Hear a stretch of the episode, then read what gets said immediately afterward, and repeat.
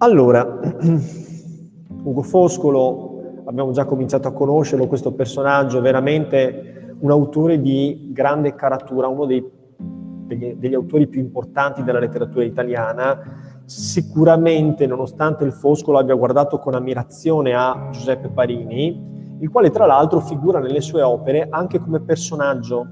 Proprio nell'opera che io ho appena citato, cioè Le ultime lettere di Jacopo Ortis, figura come personaggio Giuseppe Parini. Un altro grande personaggio del Settecento, ammirato da Foscolo, è il personaggio di Vittorio Alfieri, grande tragediografo, autore di una vita bellissima, che noi non abbiamo potuto affrontare per questioni di natura temporale, ma che è sicuramente una voce interessante e originale del Settecento.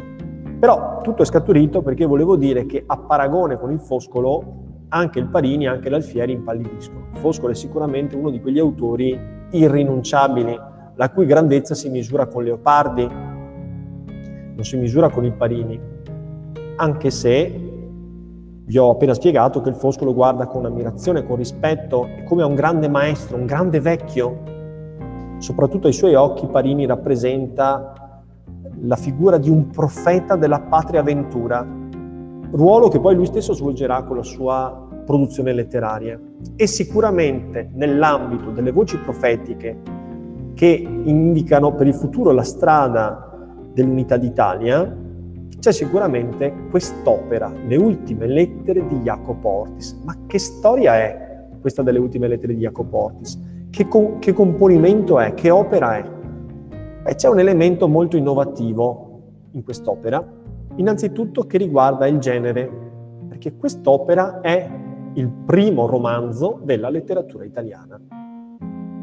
Tecnicamente non sarebbe corretta questa definizione che vi ho dato perché in realtà in Italia molti romanzi si sono scritti già a partire dal XVII secolo, un'età ora in cui il romanzo muoveva le sue prime mosse, in Spagna, in Francia, in Inghilterra, anche in Italia si sono scritti molti romanzi. Quali sono i romanzi che sono entrati nelle storie della letteratura italiana nei secoli successivi? Nessuno nessuno di quei romanzi, una copiosa produzione del XVII secolo, è riuscita a ottenere dei risultati artisticamente rilevanti tali da essere considerata un'opera classica, cioè degna di essere letta in classe. Per questa ragione possiamo a buon diritto dire che Le ultime lettere di Jacopo Ortis sono il primo romanzo significativo della letteratura italiana. E questo è un elemento che già configura Foscolo come un autore innovativo, perché ho cercato di spiegarvi che nel corso del Settecento molte cose cambiano anche a livello letterario. Per esempio, dal punto di vista metrico viene introdotto il poemetto di versi sciolti, gli endecasillabi sciolti, cioè non rimati. C'è questa introduzione di un elemento di modernità. Però è tutto il linguaggio a rinnovarsi e anche a livello di genere non sono più i poemi, come per esempio il poema epico cavalleresco, che occupano il centro della scena letteraria, è il romanzo che comincia a conquistarsi sempre di più una sua centralità. Questa lunga corsa del romanzo è arrivata a compimento nel Novecento, al punto che oggi noi, entrando in qualunque libreria, biblioteca è diverso perché la biblioteca attesta anche ciò che è stato in passato, ma in una libreria si va essenzialmente per comprare romanzi, romanzi, saggistica, qualche volume di poesia. I romanzi poi sono molto differenziati al loro interno, per cui trovate il fantasy, trovate il giallo, trovate l'autofiction, trovate la spy story, trovate il noir, ci sono molti generi, trovate il romanzo storico. Un genere che si fa fatica a trovare però è il genere utilizzato dal Foscolo, un genere che invece era molto in voga nel Settecento si chiama il romanzo epistolare. Quindi apprezziamo il fatto che il Foscolo abbia deciso di intraprendere la sua carriera letteraria perché questo romanzo, Le ultime lettere di Jacopo Ortis, è un'opera giovanile. Viene pubblicata nel 1802. Per cui facendo un rapido calcolo, il Foscolo ha 24 anni viene pubblicato nella piena età napoleonica ed è stato scritto negli anni più convulsi in cui Napoleone ha costruito il proprio mito di sé e in particolare è entrato nella sfera politica italiana con il suo peso massimo, apportando grande confusione e grandi novità. Abbiamo già avuto modo di parlare di questo tema quando abbiamo affrontato quel componimento a Zacinto e vi ho parlato appunto della questione dell'identità nazionale, del senso di essere un esiliato, un, uno sradicato, un uomo senza patria. Sicuramente la parte storica che riguarda eh, la, l'arrivo di Napoleone in Italia, la conquista di Venezia e la cessione di Venezia all'Austria con il Trattato di Campoformio del 1797 è una parte importante. Questo romanzo di Foscolo è incentrato quasi in scena il dramma esistenziale giovanile vissuto dal Foscolo, cioè un individuo che ha visto morire la patria, che ha visto concludersi una storia plurisecolare millenaria di una grande antica città come la città di Venezia. Quindi c'è un'ambigua identificazione tra Jacopo Ortis, protagonista di questo romanzo, e Ugo Foscolo. Si potrebbe dire che Ugo Foscolo si traspone letterariamente nella figura di Jacopo Ortis, un uomo che vive un dramma storico, una tragedia personale, la perdita della patria. Quindi già abbiamo inteso il senso e diciamo il tema generale dell'opera. Però vi dicevo, la scelta del genere romanzesco, quindi un genere moderno, attuale, che aveva lettori anche piccolo borghesi, va di pari passo con la scelta del sottogenere del romanzo epistolare. Il romanzo epistolare prevede che il corpo del romanzo sia rappresentato da un insieme di lettere. Queste lettere possono essere esclusivamente di una persona oppure possono essere di due o più persone. Per cui io leggo la lettera che il personaggio X ha spedito al personaggio Y e poi leggo la lettera che il personaggio Y ha spedito al personaggio X. Questo schema può anche ampliarsi ad altri personaggi. Oppure può esserci la versione più semplice, per cui io leggo soltanto una corrispondenza, cioè quella di un personaggio nei confronti di un altro personaggio. Perché dovrò desumere che risposta hanno ricevuto le lettere leggendo tra le righe delle uniche lettere che sono messe a mia disposizione. Comunque nel romanzo epistolare non c'è una voce narrante che racconta una storia. La storia deve essere ricostruita dal lettore a partire da quei riferimenti più o meno frammentari e allusivi che sono presenti nelle lettere. È un po' come se noi ritrovassimo in una soffitta abbandonata una scatola piena di lettere. Nel caso delle ultime lettere di Jacopo Ortis, come dice il titolo, si tratta delle lettere scritte da Jacopo Ortis, e noi leggiamo soltanto la sua versione. Queste lettere però hanno un destinatario concreto. Nella finzione si immagina che queste lettere siano reali, non siano lettere, come dire, scritte per la letteratura, ma siano invece state realmente spedite a qualcuno. A chi sono state spedite le ultime lettere di Jacopo Ortis? Sono state spedite a Lorenzo Alderani, che nell'opera ha la funzione di editore cioè è l'individuo che ha letto le ultime lettere di Jacopo Ortis, vi ha ritenute un documento eccezionale, uno spaccato della vita di una generazione, della sensibilità di una categoria di giovani e che ha deciso che il loro contenuto è così importante che vale la pena di pubblicarle. Ha deciso di non pubblicare le proprie lettere perché non le ritiene altrettanto significative quindi ha fatto un fascio delle lettere di Jacopo Ortis e le ha mandate alla stampa, dove si vede la voce, dove si sente la voce di Lorenzo Alderani in una breve introduzione, una prefazione, in cui spiega la dinamica, il come ha avuto le lettere, il perché le pubblica e ci dà alcuni dati di contorno della persona che le ha spedite e dopodiché lascia che siano le lettere a parlare. Quindi la sua funzione è la funzione di chi ha ricevuto le lettere e di chi le mette a disposizione perché le ritenga un documento significativo per molti aspetti. Dopodiché la trama non c'è, cioè la trama esiste ma va dedotta, desunta dalla lettura delle lettere.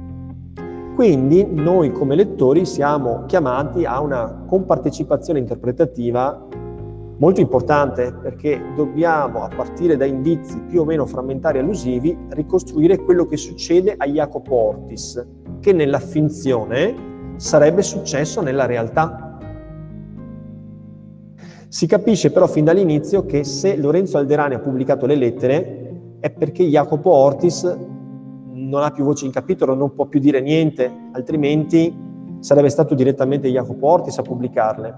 Quindi fin dalla partenza si comprende che il destino di Jacopo Ortis è un destino segnato e in effetti apprenderemo che Jacopo Ortis giunge al termine dell'ultima lettera a indicare per sé la strada dell'uscita dalla vita per mezzo del suicidio. Quindi è la storia di un suicida.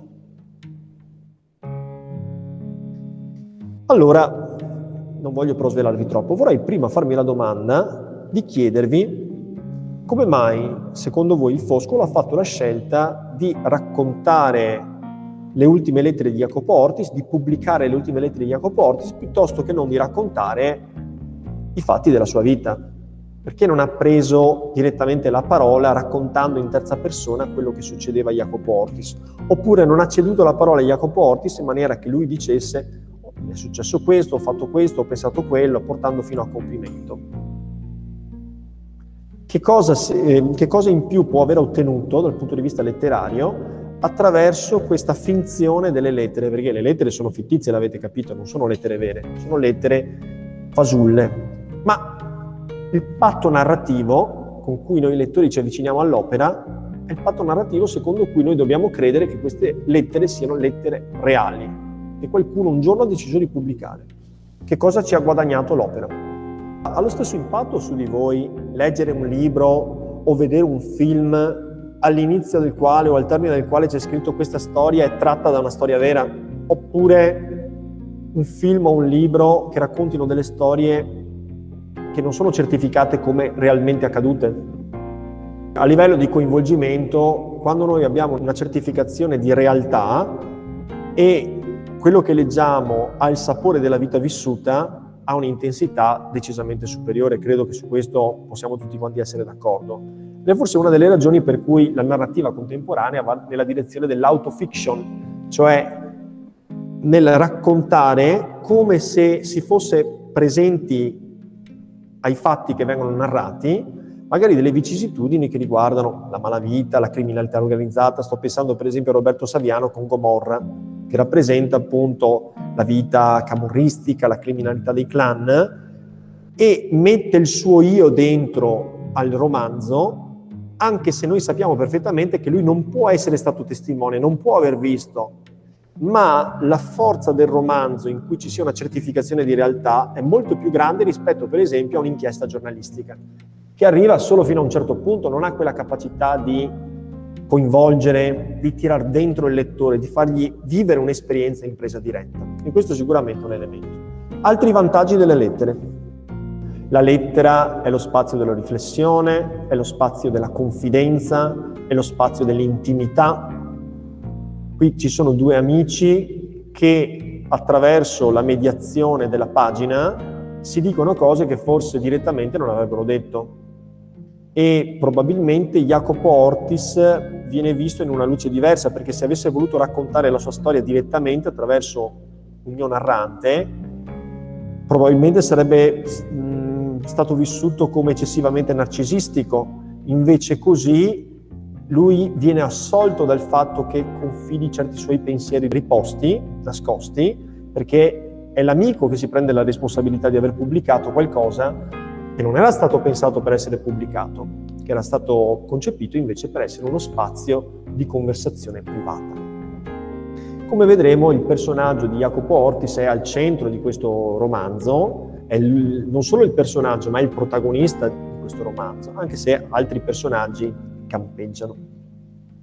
Però io prima di entrare in altri elementi specifici del testo vorrei che cominciassimo a leggere proprio le prime pagine del romanzo in maniera da comprendere quello che è il tono di questo romanzo e che avete capito è un romanzo poco romanzesco perché essendo fatto di lettere ha questa struttura a confessione che ricorda un po' le confessioni di Rousseau, tra l'altro.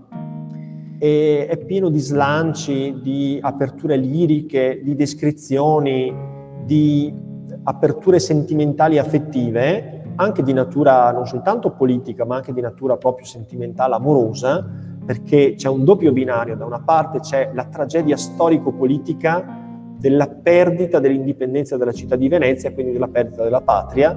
Dall'altra parte, come vedremo, c'è un secondo dramma che si consuma, che è una storia d'amore che finisce male perché sostanzialmente Lorenzo si innamora di una donna che è promessa dalla famiglia a un uomo gretto, meschino, però benestante, ricco e socialmente di, di buona famiglia, eh, al quale la ragazza è destinata. Per cui questo amore autentico tra i due non può aver corso, non può essere coronato da un matrimonio perché la ragazza, pur non apprezzando questo, questo pretendente, che però invece è molto apprezzato dalla famiglia, tal nobile Odoardo, eh, è costretta a sposarlo. Siamo in un'epoca in cui non c'è libertà per eh, le donne di scegliere, soprattutto quando ci sono delle pressioni di natura familiare che consigliano alla ragazza di prendere in marito una certa persona anche per risolvere un dissesto economico familiare.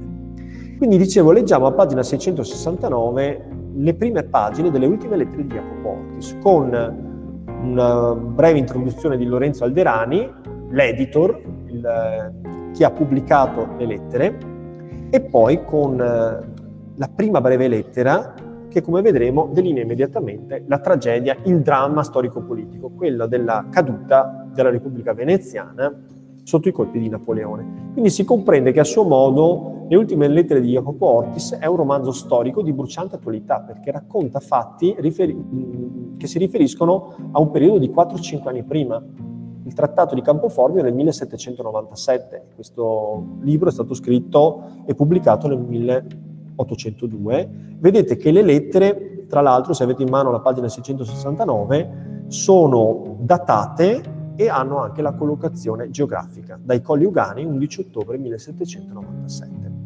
Allora leggiamo intanto l'introduzione al lettore. Pubblicando queste lettere, io tento di erigere un monumento alla virtù sconosciuta e di consacrare alla memoria del solo amico mio quelle lagrime che ora mi si vieta di spargere sulla sua sepoltura. E tu, o lettore, se uno non sei di coloro che esigono dagli altri quell'eroismo di cui non sono egli stessi capaci, darai spero la tua compassione al giovane infelice dal quale potrai forse trarre esempio e conforto. Sono tutti temi foscoliani. C'è il tema della sepoltura, c'è il tema della testimonianza, della, della sepoltura intesa come sepoltura lontano dalla patria, quindi dell'esilio. C'è il tema delle lacrime e dell'esempio della testimonianza di virtù eroica che arriva fino al sacrificio di sé. C'è il tema del, del lettore che deve, deve, trarre ispirazione dall'atteggiamento eh, integro, puro, immacolato che in questo caso Jacopo Ortis ha dato alla sua generazione e alla generazione successiva. E poi c'è il tema della virtù sconosciuta, per cui la virtù è un tema antinobiliare, di polemica contro la stratificazione sociale di antico regime, che richiama, per esempio il Parini, che ha sempre polemizzato contro l'aristocrazia, qui si parla di virtù sconosciuta, e quindi di erigere un monumento a questa virtù che non appare, ma che esiste assai più di quanto non esiste invece nelle persone illustri per casata o per riconoscimento sociale. Bene, adesso che abbiamo letto Lorenzo Alderani, leggiamo Jacopo Ortis. Dai Colli Uganei, 11 ottobre 1797. Siamo dunque in provincia di Padova. Il sacrificio della patria nostra è consumato tutto è perduto e la vita, seppure ne verrà concessa, non ci resterà che per piangere le nostre sciagure e la nostra infamia. Il mio nome è nella lista di proscrizione, lo so, ma vuoi tu che io per salvarmi da chi mi opprime mi commetta a chi mi ha tradito? Sentite appunto il tono epigrammatico, lapidario, afflitto viene subito delineato uno stato d'animo di chi abbia subito un grave rovescio, una catastrofe, in questo caso una catastrofe storico-politica. Il sacrificio della patria nostra è consumato, sembra quasi avere una risonanza biblica, evangelica. Tutto è compiuto. Avete presente no, le parole di Gesù? E dice il sacrificio è consumato, quindi si parla quasi di un olocausto. A che cosa si riferisce? Napoleone ha ceduto Venezia all'Austria quindi ha tradito. Non era venuto a portare la libertà, la Repubblica, era venuto a portare invece la conquista. E poi parla di lista di proscrizione. Sono liste di nomi di nemici politici. La lista di proscrizione veniva compilata con i nomi degli avversari di un regime. Sono famose le liste di proscrizione antiche, ma non è che nell'età di Stalin le cose fossero molto diverse ma anche nel fascismo in Italia o nel nazismo in Germania. In generale la dittatura compila la lista dei suoi nemici politici, i quali o prendono la strada dell'esilio, o vengono imprigionati o vengono addirittura condannati a morte o avviati ai lavori forzati nei campi di concentramento o nei gulag in ambito sovietico. Quindi lui sa di essere nelle liste di proscrizione e quindi si rappresenta come una persona che, essendo un fervente repubblicano e democratico, un giacobino, come lo è stato Foscolo in gioventù, che ha guardato con simpatia la rivoluzione francese, che ha creduto in Napoleone Bonaparte, che lottava contro l'oligarchia senatoria perché voleva trasformare Venezia in una democrazia, ora che Venezia è stata ceduta all'Austria, viene visto come un nemico, perché l'Austria rappresenta l'assolutismo. Tra l'altro la stagione dell'assolutismo illuminato è tramontata, siamo alla fine del Settecento. Quindi lui è un intellettuale di ispirazione giacobina che viene guardato con sospetto e ha dovuto scappare da Venezia. Si è rifugiato dove? Sui Colli Uganei, provincia di Padova, ancora nel territorio un tempo veneziano, adesso austriaco, ma in un luogo remoto dal quale sta pensando se non sarà il caso di scappare. Scappare prendendo la strada dell'esilio, ecco che ritorna il, termo, il tema caro a Foscolo, il tema dell'esilio. Andiamo avanti. Quindi lui si dice qui eh, disposto a morire eh, perché non, non vuole salvarsi la vita per dare soddisfazione a chi lo ha tradito. Consola mia madre, Vinto dalle sue lagrime, le ho obbedito e ho lasciato Venezia per evitare le prime persecuzioni, le più feroci.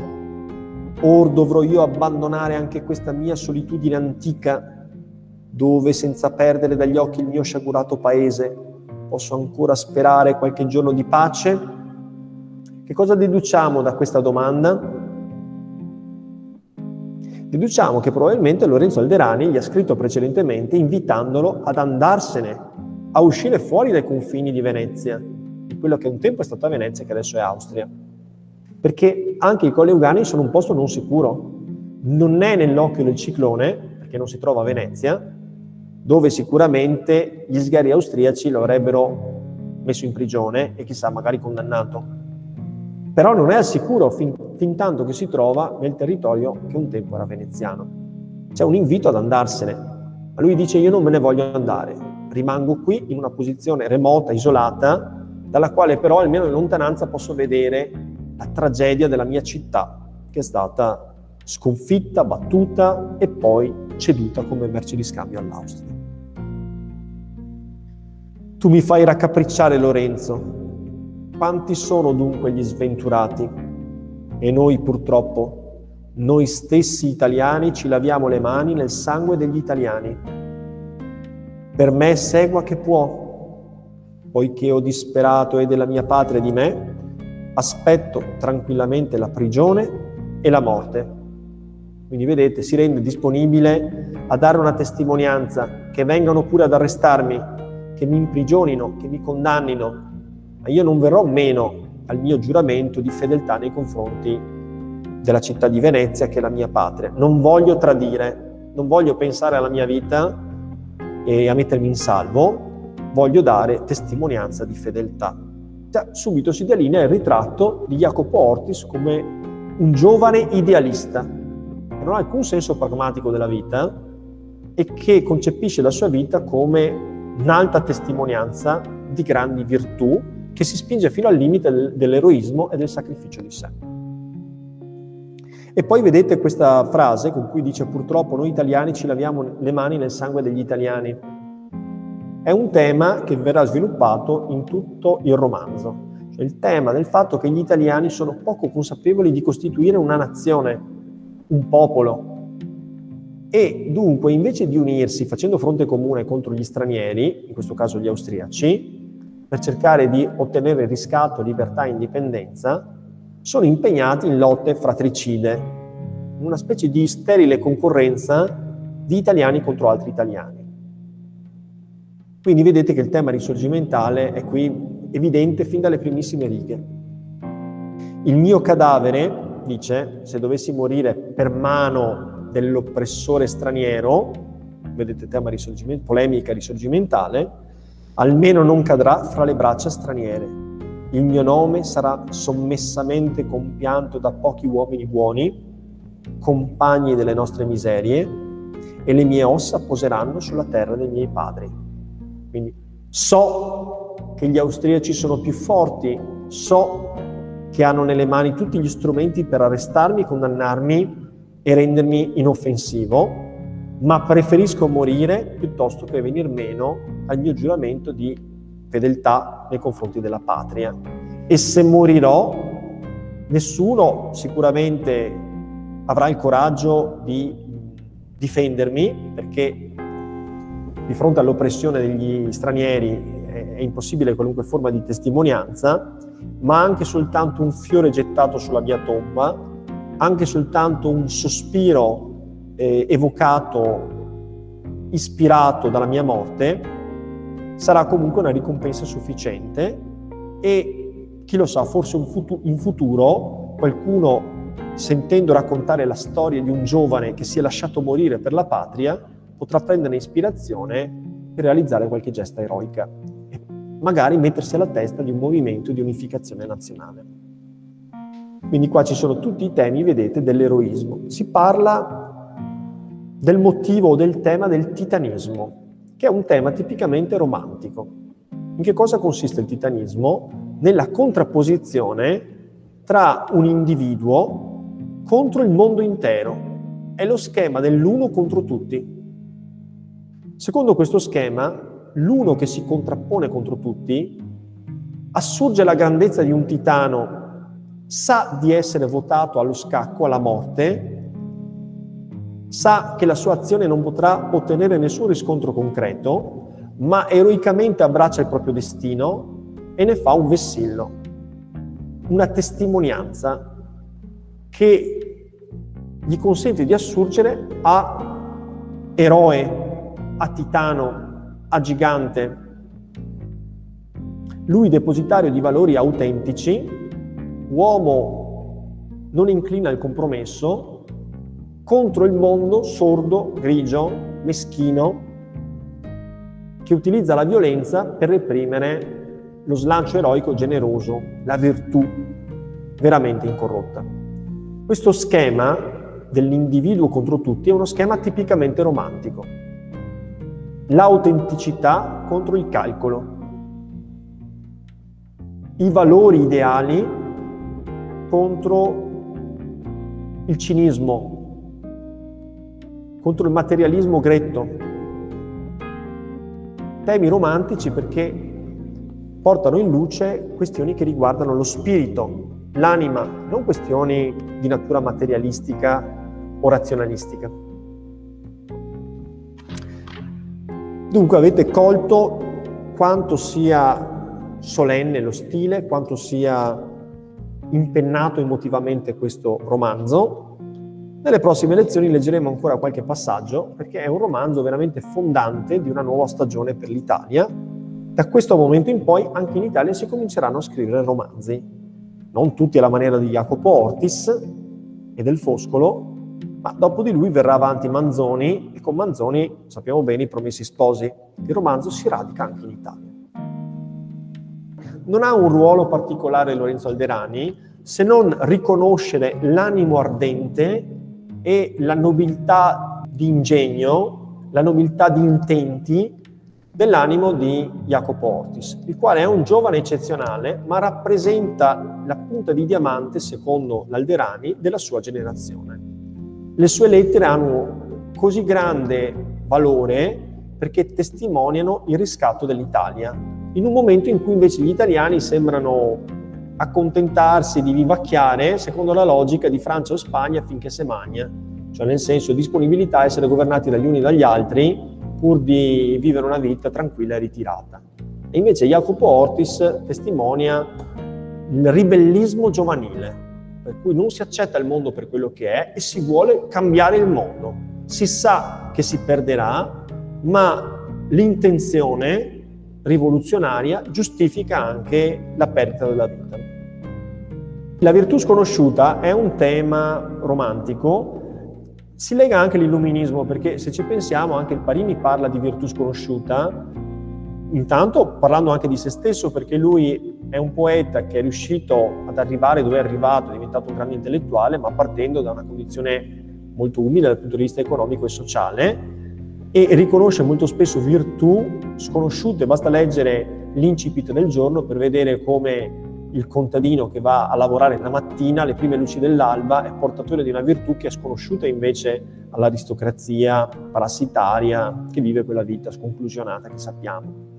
E qui analogamente Jacopo Ortis è l'esponente di un ceto sociale emarginato, eh, invisibile, perché non è aristocratico, non è ricco, non è benestante, ma ha un animo ardente e una fede, una virtù, una fede che va intesa però in senso civile, patriottico, una lealtà, una coerenza che è assolutamente inesistente negli altri ceti sociali, segnatamente nell'aristocrazia.